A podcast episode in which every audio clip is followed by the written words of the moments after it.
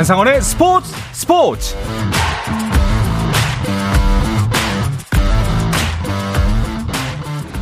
스포츠가 있는 저녁 어떠신가요? 아나운서 한상원입니다. 오늘 하루 이슈들을 살펴보는 스포츠 타임라인으로 출발합니다.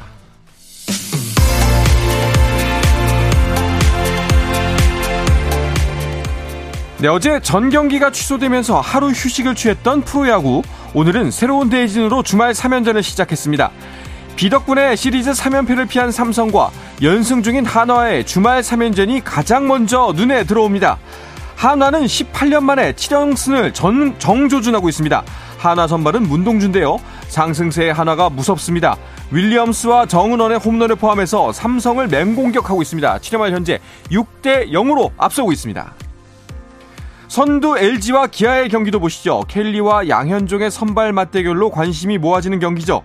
오늘도 LG 공격의 선봉엔 오스틴이 있었습니다.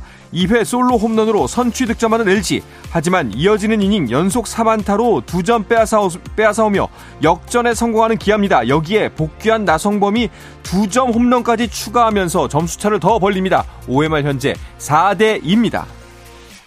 2위 SSG는 김광현 선발의 키움을 상대하고 있는데요.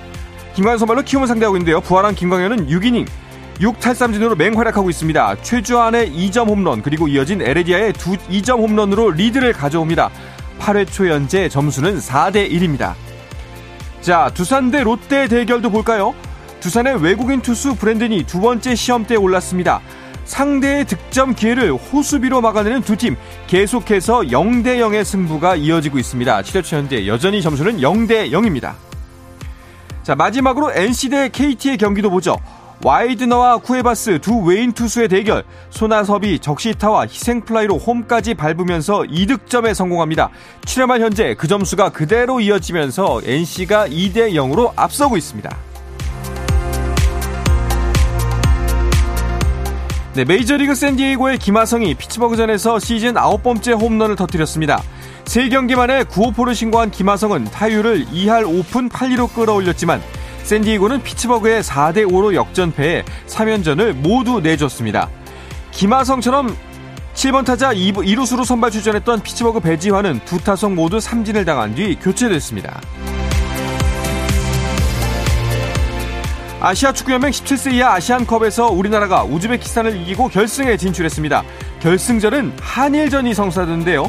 이 소식은 잠시 후에 자세하게 전해드리겠습니다. 네, 프로배구 여자부 막내 구단 페퍼저축은행이 분석관으로 시작해 미국 국가대표 감독까지 했던 조 트린지 감독을 신임 사령탑으로 선임했습니다. 페퍼저축은행은 트린지 감독이 데이터 기반의 경기력 분석을 기초로 페퍼저축은행을 이끌 적임자라고 소개했습니다. 미국 프로골프 투어 로켓 모기지 클래식 첫날 임성재가 4언더파로 공동 25위에 올랐습니다. 공동선두 그룹과는 네 타밖에 뒤지지 않아 남은 사흘 동안 따라잡을 여력은 충분한 순위라고 할 수 있는데요. 선두는 피터 캐스트와 테일러 무어로 나란히 8언더파를 쳐 공동 1위에 올랐습니다.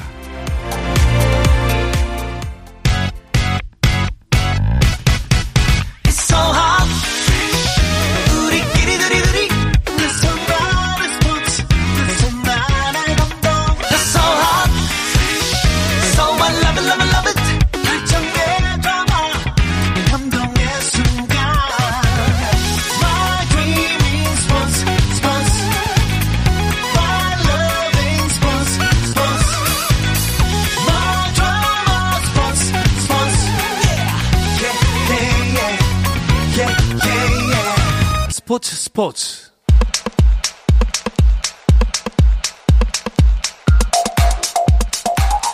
금요일 저녁 축구 이야기 축구장 가는 길 시작하겠습니다. 서우정 축구 전문 기자 스포츠 서울의 정다워 기자와 함께합니다. 두 분 어서 오십시오. 안녕하세요. 반갑습니다. 자, 굉장히 습하고 더운 금요일 저녁입니다. 하지만 스포츠 스포츠는 상쾌하게 갑니다. 네. 알겠습니다. 자, 17세 이하 아시안컵 이야기부터 해보도록 하겠습니다. 상대적으로, 어, 큰 관심을 받지 못하는 연령급 대회다. 라는 생각이 들기도 했는데요. 이제는 상황이 달라졌습니다. 결승전으로 한일전이 성사가 됐습니다. 네, 태국에서 우리 어린 태국 전사들 열심히 달렸고 결국 결승 무대까지 갔는데요. 얘기해 주신 것처럼 이제 결승전에서는 일본과 상대를 하게 됩니다. 변성환 감독이 지금 17세 이하 아, 한국 남자 축구 대표팀을 이끌고 있는데 이제 29일 어제 어, 어 예, 어제였죠. 네네. 어제 오후 11시에 열렸던 우즈베키스탄과의 준결승전에서 1대 0으로 승리를 하면서 어 이제 이란을 3대 0을 꺾고 올라온 일본과 음. 7월 2일 밤에 결승전을 치르게 됐습니다. 야, 7월이면 먼 것 같은데 내일 모레입니다. 자, 내일 모레면 정말 운명의 한일전이 다시 한번 펼쳐질 텐데요. 사실 어 17세 이하 월드컵 본선 진출을 이미 확정한 상황이었기 때문에 뭐 준결승전은 그래도 좀 가벼운 마음으로 뛰었을 것 같아요. 일단 뭐 아시안컵이라는 이름으로 대회를 하는데 이 경기가 이제 월드컵 예선입니다. 네. 그래서 4강에 진출을 하면 본선엔 티켓을 따는 거기 때문에 일단 우리가 목표는 달성을 했고요. 그래서 이제 올해입니다. 11월 인도네시아에서 열리는 U17 월드컵에 진출을 하게 됐고요. 어, 일단은 뭐 목표를 이뤘지만 또 아무래도 이제 한일전 결승전이니까 우리가 또 굉장히 좀 집중력을 끌어올리면서 예, 경기에 임할 것 같고요. 일단 우리가 굉장히 다채로운 전술을 상대에 따라서 펼치고 있습니다. 뭐 경기를 주도권을 잡는 경기도 있고 네. 반면 상대가 좀 강하면 조금 더 수비 조직력을 어, 잘 지키다가 빠른 역습으로 공격을 하는 패턴도 있는데 뭐 한일전도 한번 지켜봐야 될 것 같습니다. 그렇습니다. 뭐 목표는 일단은 달성했기 때문에 홀가분한 마음으로 치를 수 있는 경기이긴 합니다만 한일전은 가위바위보도 물러서면 안 됩니다. 네. 네. 그렇기 때문에 결승전 굉장히 중요한데요. 어떻게 펼쳐질 걸로 예상이 되나요? 뭐 그런 측면도 있을 거고 우리 또 어린 선수들이 스스로 좀 동기부여를 가질 만한 게이 네. 아시아 무대에서 17세 이하 대표팀이 이 대회 우승을 차지한 게 굉장히 오래됐습니다.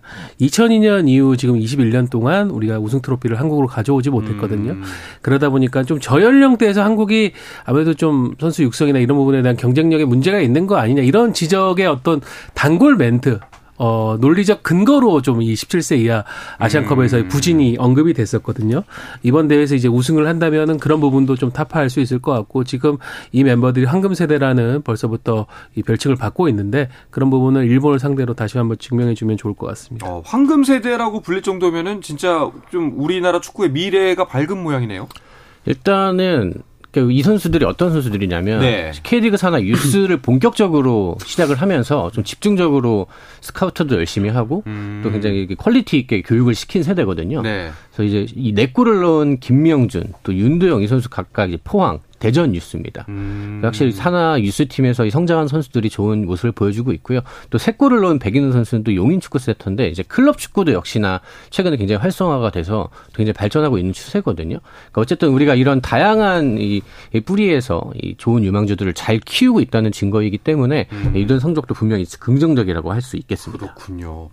자, 그렇다면은 우리의 상대 17세 이하 대표팀 일본 팀은 어떤가요?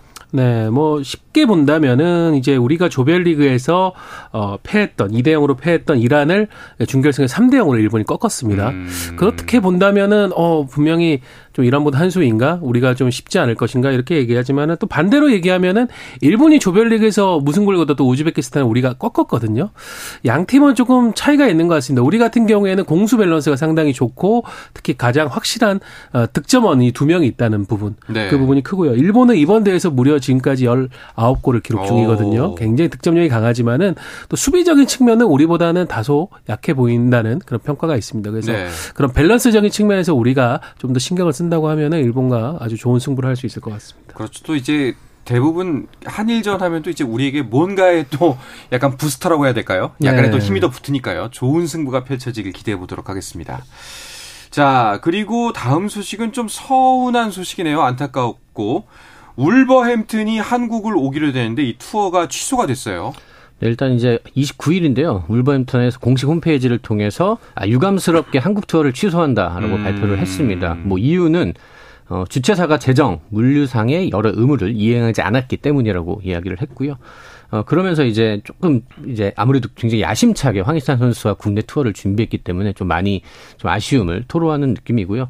어, 이 경기를 준비했던 이제 프로모터죠. 언터처블 스포츠 그룹 스타디움 X 측에 따르면 어, 아무래도 이 계약 조건을 따라서 잔금을 치르는 문제가 조금 있었던 것 같습니다. 음. 그러니까 이 구단과의 협의가 조금 원활하게 이루어지지 않은 것 같고요. 일단은 셀틱이 또 이제 들어올 예정인데 그 경기는 또 꼭 하고 싶다. 그러니까 셀틱과 이제 인천 유나이티드가 맞대결을 네. 좀 추진을 하고 있는데 그 경기까지는 하고 싶다고 이제 국내 이 프로모터에서 조금 생각을 하고 있는 것 같습니다. 같은 주최사죠? 맞습니다. 예.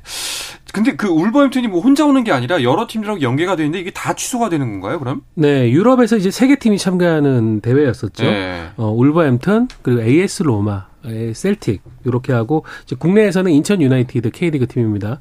아, 같이 하는 상황이었는데 로마도 사실은 이미 23일까지 어 이번 전체 금액을 지불하지 않으면 하지 않겠다라고 통보한 상황에서 그게 이뤄지지 않으면서 로마도 음. 이번 투어에 참가하지 않는 것으로 결론이 났거든요. 울버햄튼이 두 경기를 치르고 로마와 셀틱이 각 한 경기씩을 치르는데 네. 이 울버햄튼과 로마가 빠져버렸기 때문에 지금은 뭐 셀틱 한 경기만 남은 상황이고 원래 인천도 로마와 경기를 치르기로 돼 있었는데 이게 좀 급하게 셀틱과 지금 대진을 하는 형식으로 되고 있습니다. 뭐 셀틱이 아직 공식 입장을 밝히지 않고 있는데 셀틱 같은 경우에는 지금 일본 선수 그리고 한국 선수들이 많기 때문에 어, 일본으로서 두 경기를 하는 것은 지금 확정이 된 상황이고요. 네. 한국도 꼭 방문하고 싶다라는 의사를 표명하고 있을 정도로 이제 시장에 대한 관심이 크다 보니까 뭐 셀틱은 올 가능성이 아직은 남아 있는 것 같습니다. 아니 그런데 좀 선뜻 이해가 안 가는 게 이게 잔금 지급 문제라면은 좀 황당한 이유 아닌가요? 결국에는 이 프로모터 쪽의 재정 상황이 문제가 되는 거겠죠. 어. 이제 실제로 이 두 회사가 지난 이제 6월 스페인 레알 마요르카 그리고 이탈리아 나폴리의 방안을 좀 추진하기도 했었는데 결국에는 이 보증 문제가 해결이 되지 않아서 성사가 안 됐거든요. 음. 그러니까 이번에도 약간 맥락은 좀 비슷한 문제라고 좀 볼 수가 있을 것 같고요. 어쨌든 뭐 이, 이 스포츠 쪽에서 경험이 좀 있는 분들이 만든 회사여서 좀 협력을 하면서 좀 좋은 일을 추진하려고 했지만 아무래도 이제 큰 돈이 오가는 투어기 때문에 좀 이렇게 좀 자본이 필요하거든요. 근데 이 문제가 결국에는 발목을 잡힌 것 같습니다. 아, 참 그 자본을 마련하지 못한 채로 일이 진행됐다는 게 참 아쉬운 지점이기도 하고 좀 이해하기가 살짝 어려운 부분이기도 합니다. 네, 이제 프로모션 권리를 일단 확보한다는 부분이 중요하다라고 인식을 하는데 그 뒤에 이제 드는 부대 비용들에 대한 부분 특히 우리 같은 경우는 2019년에 이제 유벤투스 방한 당시에 좀 상당히 큰 파장이 있지 않았습니까? 아, 사회적으로. 그렇죠. 그러다 보니까는 이제 그 주최하는 측, 프로모터 측의 재정적인 안전 장치가 중요하다라는 인식을 갖게 됐고, 대한축구협회 그리고 프로축구연맹에서 이 부분을 좀 규정상으로 못 박아두고 있는 상황입니다. 어, 그렇기 때문에 이 그 유벤투스 상황을 다시 재현할 경우에 축구 자체에 대한 어, 국내 팬들 그리고 국민들의 신뢰가 확 꺾일 수가 있기 때문에 이 부분은 좀 반드시 지켜나가야 된다라는 음. 입장을 고수하고 있습니다. 유벤투스 때 이제 호날두가 날강두가 돼서 다시 한번 호날두로 돌아오는데 얼마나 오래 걸렸습니까? 월드컵을 통해서 겨우 돌아왔 죠. 있잖아요. 예, 우리에게 큰 도움을 주면서. 그런데 사실 이번 어 이런 사례들이 뭐 지금 당장도 아쉽지만 앞으로가 더 걱정되는 게 안 좋은 선례를 남기는 거잖아요. 한국은 방문하기에 좀 미덥지 못한 나라 이렇게 인식이 되지 않을까 좀 걱정이 돼요. 일단은 이 정말 신뢰가 있고 네. 확실하게 보증이 되는 대행사가 아니면 좀 하기 어렵다는 인식을 갖게 될 것 같고요. 음. 앞으로는 이 팀들도 그러니까 어쨌든 결국에는 이 팀들은 이제 우리나라 선수가 있어서 조금 더 적극적으로 투어를 추진을 하려는 맥락이 좀 있잖아요. 그렇죠. 그래서 이 팀들이 앞으로도 한국 선수를 보유하고 있다면 아마 관심은 갖겠지만 음. 조금 더 이 대행사의 신뢰, 신뢰라든지 뭐 재정 상황이라든지 일처리 방식이라든지 이런 걸 조금 더 꼼꼼하게 보게 되지 않을까 좀 생각합니다. 그렇죠. 자 그리고 또 하나의 빅매치가 있는데 맨시티하고 아틀레티코 마드리드가 온다고 지금 광고가 엄청 나오고 있습니다. 네, 이 초청 대회는 이제 다른 주관사에서 진행을 음. 하고 있죠. 대기업에서 진행을 하고 있는데 일단 경기 자체는 K리그 올스타 팀인 이제 팀 K리그가 7월 27일 서울 월드컵 경기장에서 아틀레티코 마드리드와 맞붙고요. 아틀레티코 마드리드는 조금 더 한국에서 주재하면 어, 머물면서 이제 그 뒤에 입국하는 맨체스터 시티와 또 음. 경기를 치르게 되는데요.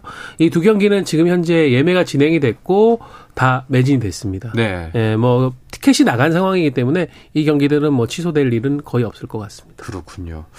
자, 그리고 이적 관련해서 소식이 또 한 가지 있습니다. 뭐 이제 김민재 선수 그리고 이강인 선수의 이적과 관련된 소식들이 연일 나오고 있는데요. 자, 그런 가운데 대전의 배준호 선수를 마르세유가 눈여겨본다는 소식이 있네요. 네, 오늘 뭐 프랑스 관련 소식이 나오기는 했는데 네. 뭐 일단은 이 국내 에이전트는 한국에 머물고 있고요. 지금 음. 잉글랜드 쪽 에이전트랑 손을 잡아서 지금 유럽 쪽 좀 스카우트를 알아보고 있는데 일단 프랑스는 뭐 공식적으로 제안이 온 것은 없고요. 네. 일단 가장 큰 관심을 가지고 있는 곳은 이제 잉글랜드 프리미어리그의 한 팀이 있고요. 그 독일에도 한 팀이 있고 뭐 튀르키예도 있고 네덜란드도 있고 굉장히 전방위적으로 관심을 많이 받고 있긴 합니다. 선수에 맞습니다. 대해서요? 그리고 지금 뭐 이탈리아의 한 구단에서는 어, 지금 당장 이적 작업을 진행하고 싶다. 라는 의사를 드러내기도 하고 있고요. 굉장히 많은 팀에서 관심을 받고 있습니다. 배준호 선수가 워낙 그 UEC 월드컵에서 좋은 평가를 받았거든요. 그렇죠. 특히나 또 그 대회에는 유럽 주요 스카우트 에이전트들이 굉장히 많이 방문을 해서 직접 경기를 받고 또 하필 4강전이 이탈리아와의, 이탈리아와의 경기였기 때문에 굉장히 큰 관심을 받았거든요. 음. 근데 하필이면 그 경기에서 정말 잘했습니다. 네. 네. 그래서 굉장히 좋은 평가를 받으면서 뭐 제가 듣기로는 일단 라리가 쪽은 제한이 없는데 그 외에는 거의 모든 음. 리그에서 큰 관심을 받고 있다고 오, 합니다. 대단하네요. 김지수 선수도 이제 이적이 확정됐으니까 진짜 그 U20대 이후로 정말 좋은 소식이 많네요. 네, 김지수 선수는 사흘 전에 이제 예, 프리미어리그 브렌트포드와의 계약이 발표가 돼가지고 이제 프리미어 리그가 됐습니다. 배준호 선수도 지금 뭐 정다우 기자 얘기한 대로 유럽의 많은 팀들이 원하고 있고 김은중 감독이 귀국 후에 이제 했던 인터뷰를 보면은 어 본인이 알고 있기로 대회 중에만 유럽 쪽에 관심을 적극적으로 받은 선수가 한 네 명 정도가 있는 음. 것으로 알고 있다라고 했으니까 김지수, 배준호 선수 외에도 두 명의 선수가 지금 추가적으로 유럽 진출이 가능할 수 있을 것 같고요. 어 뭐 이 대회 20세 이하 월드컵이 과거에 비해서는 위상이 좀 떨어졌다고는 하지만은 여전히 변방에 있는 어, 좋은 탤런트를 가진 선수들을 찾기 위한 유럽 스카우터들의 눈이 굉장히 반짝이는 대회고 특히 최근에 한국, 일본이 유럽 쪽 스카우터들의 네트워크에서 굉장히 숨은 보석과 같은 이 무대다. 오. 여기서 나오는 유망주들이 굉장히 경쟁력이 높다라고 했는데 공교롭게 또 이번 대회에서 한국이 그걸 증명을 했기 때문에 어, 좀 더 제가 볼 때 이번 여름에 가셔야 될 것 같습니다. 그렇군요. 배준호 선수가 만약에 이제 외국 리그, 유럽 리그로 가게 된다면은 경쟁력은 어느 정도나 된다고 보세요? 일단 뭐 유럽 현지에서는 뭐 당장 뭐 1군에서 뭐 무조건 음. 베스트 11을 뛸 만한 전력은 아니지만 정말 관심을 갖고 이제 키울 만한 자원이라고 보고 있고요. 그 선수가 어떤 평가를 받느냐는 결국에는 이적료를 통해서 평가를 할 수가 있거든요. 그렇죠. 근데 이 선수가 굉장히 좋은 평가를 받고 있습니다. 음. 최소 200만에서 300만 유로 정도 왔다 갔다 하고 있거든요. 그러니까 그 2003년생의 이 어린 한국 동양인 선수에게 그 정도 이적료를 지불할 생각이 있다는 것만 봐도 음. 유럽 현지에서는 이 선수가 분명히 좋은 재능을 갖고 있고 좋은 전력으로 키울 만한 선수다라고 평가를 하고 있는 것 같습니다. 그렇군요. 자, 뭐 김지수 선수나 배준호 선수가 K리그의 아들들이라는 게 더 의미 있게 다가오는데요. 그래서 더 K리그에 주목해 봐야 되는 것 같기도 합니다. 자, K리그 이야기는 잠시 쉬었다가 와서 계속해서 나누도록 하겠습니다.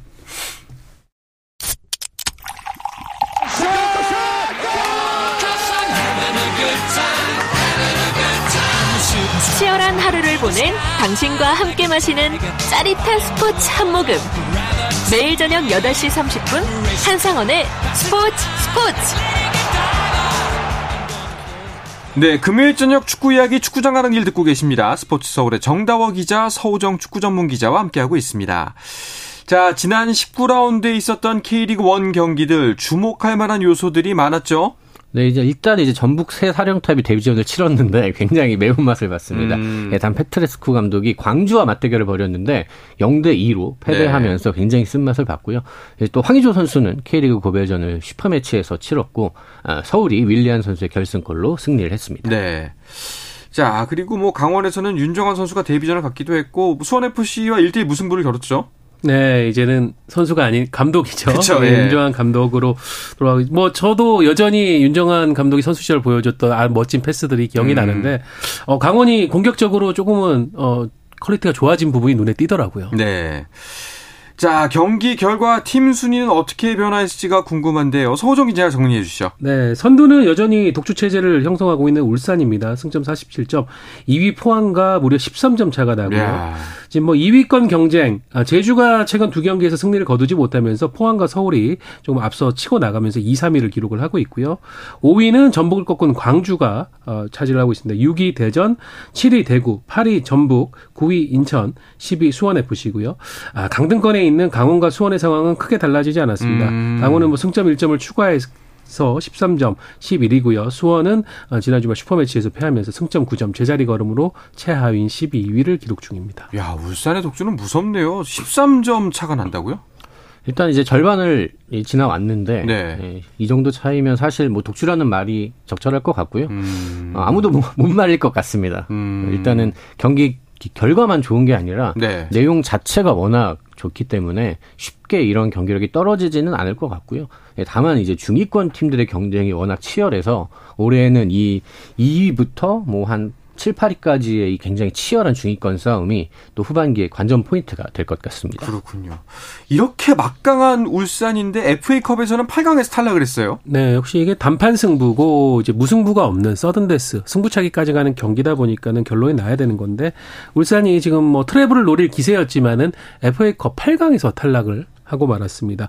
제주와의 맞대결 1대1 무승부로 뭐 연장전까지 승부를 가리지 못해가지고 승부차기로 갔는데 제주의 골키퍼 김근배 선수의 선방에 힘입어서 음. 제주가 승부차기 승리를 가져갔고요.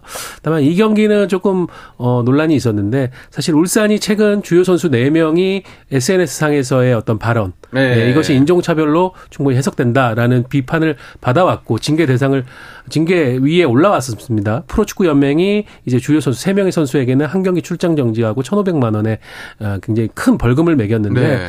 사실 울산에 추가 징계가 있지 않겠느냐라는 예상이 좀 많았었거든요. 하지만 울산이 이제 어, 명목상의 어떤 눈에 띄는 어, 추가 징계 없이 그냥 끝냈고 공교롭게 이 FA컵을 2시간 앞두고 그 선수들의 추가 징계가 없다. 하지만 사과문은 추가를 하겠다라는 식의 발표를 했는데 아, 그 선수들이 4명이 모두 이 경기에 선발 출전을 했었습니다. 네. 그래서 더 좀 논란이 심화됐는데 결국 패하면서 어떻게 보면은 결과와 명분 모두 잃고 마는 그런 결과가 되고 말았습니다. 모두 다 이렇네요.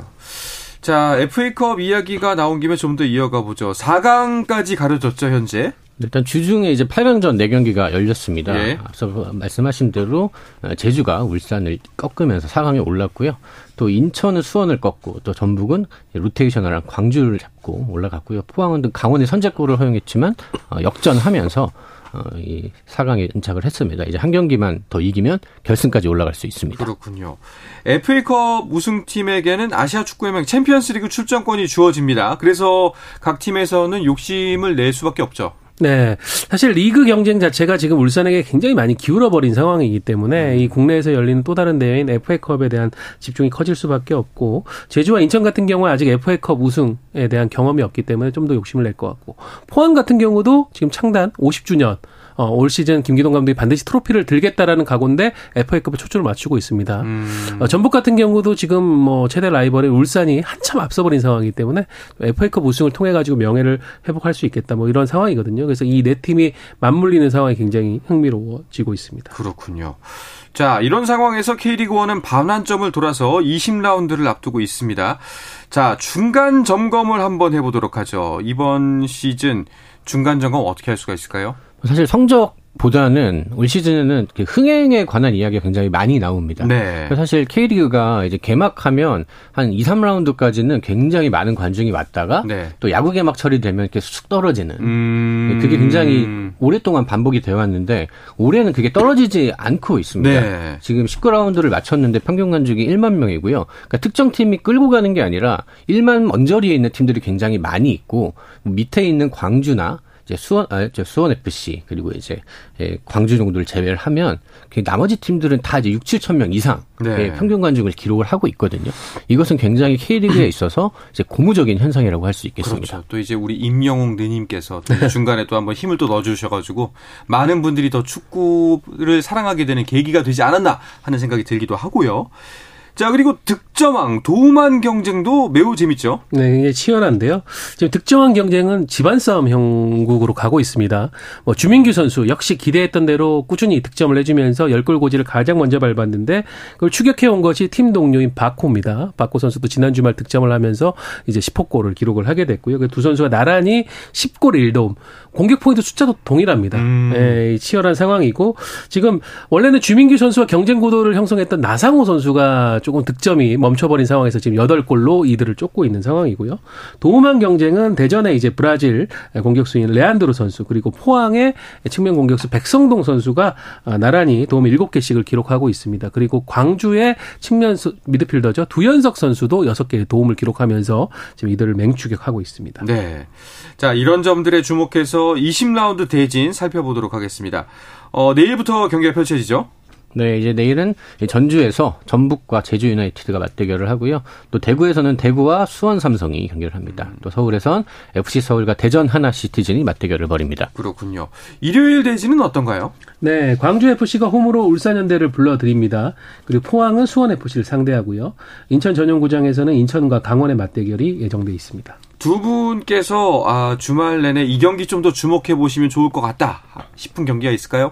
아, 저는 네. 광주 울산 경기가 기대가 많이 아, 됩니다. 광주 울산 과연 네, 지난 네. 라운드에서 광주가 울산을 상대로 정말 좋은 경기를 했습니다. 음... 물론 이제 패하긴, 패하기는 했지만 네, 그때의 기억을 떠올리고 사실 그때보다 광주가 조금 더 좋아졌습니다. 음... 그리고 주중에 광주는 이 1군 선수들 아예 출전을 안 시키고 로테이션을 했습니다. 주중에요. 네, 예. 반면에 울산은 이 준혁급 선수들이 거의 다 출전을 했고 심지어 이제 승부차기까지 가는 혈투를 벌였거든요. 음... 그리고 또 원정 경기입니다. 그러니까 여러모로 봤을 때 광주가 조금 체력적으로 우위를 점할 수 있는 경기인데 지난 라운드에서 굉장히 울산을 괴롭혔기 때문에 네. 이번에는 한 번 더 사고를 칠 수 있지 않을까 좀 이런 기대를 하게 됩니다. 그렇군요. 서우정 기자 어떠세요? 저는 전북과 제주의 경기를 주목을 해보고 싶은데요. 이제 단 페트레스코 감독 체제로 전환한 전북이 일주일 사이에 두 경기를 치렀는데 리그에서는 실망스러운 모습 보였지만 FA컵에서는 전북의 어떤 닭공 DNA가 나오면서 후반에만 4골 터트렸거든요. 네. 조규성 선수도 또 멀티골을 터트렸고 전북이 이제 득점력이 살아나서 홈으로 제주를 불러들이고 제주도 지금 FA컵에서 울산을 꺾으면서 분위기가 좋은 좋은 상황이거든요. 음. 요 충돌. 사실은 이제 페트라스쿠 감독이 아직 K리그에 대한 파악이 좀 안 됐기 때문에 상대 감독의 전략 스타일을 좀 아직은 어려워할 것 같은데 남길 감독이 또 어떻게 페트라스쿠 감독을 괴롭힐지도 어, 지켜봐야 될 것 같습니다. 알겠습니다. 자, K리그 2도 한번 짚어보고 하죠. 현재 판도는 어떤가요? 일단은 선두는 이제 다이렉트 승격을 하게 되죠. FC 안양이 선두를 달리고 있는데요. 다만 이제 부산 아이파크와 승점은 같습니다. 음. 그 위로 아래로 경남, 부천, 뭐 김천 이 팀들이 승점 1점 차로 사실상 붙어 있는 상황이라 누가 확실하게 선두를 달릴 수 있을 거라고 좀 말하기는 어려울 것 같고요. 네. 그 아래로는 이제 김포가 굉장히 돌풍을 일으키다가 초반에는 요새 조금 떨어져서 음. 중위권으로 내려가 있는 상태고요. 서울 이랜드, 전남, 충남 아산, 성남, 충북, 청주까지는 승점이 굉장히 비슷합니다. 또 여기서 하위권에서 비슷하고요. 10위 어, 안산이 조금 떨어져 있고 천안 신생팀인데 아직까지 첫 승을 하지 못하고 있습니다. 그렇군요. 자, K리그 2에서 지난해 올라온 두 팀이 굉장히 좋은 활약을 펼치고 있기 때문에 더욱더 관심이 쏘이는데요. 어떤 부분을 좀 주목하면 좋을까요, 서호정 기자? 네, 안양과 경남의 경기. 지금 안양이 1위, 경남이 3위인데 승점이 1점 차입니다. 어. 어. 선두 싸움이라고 볼 수가 있겠고요. 그리고 부천과 김천의 경기. 김천이 지금 정종용 감독 부임하고 나서 흐름이 좋습니다. 2연승 달리고 있거든요. 부천은 홈에서의 경기 기온을 끌고 오기 위해서 국가대표 황희찬 선수가 이날 시 승격 50주년 축하하는 시축을 한다고 합니다. 알겠습니다.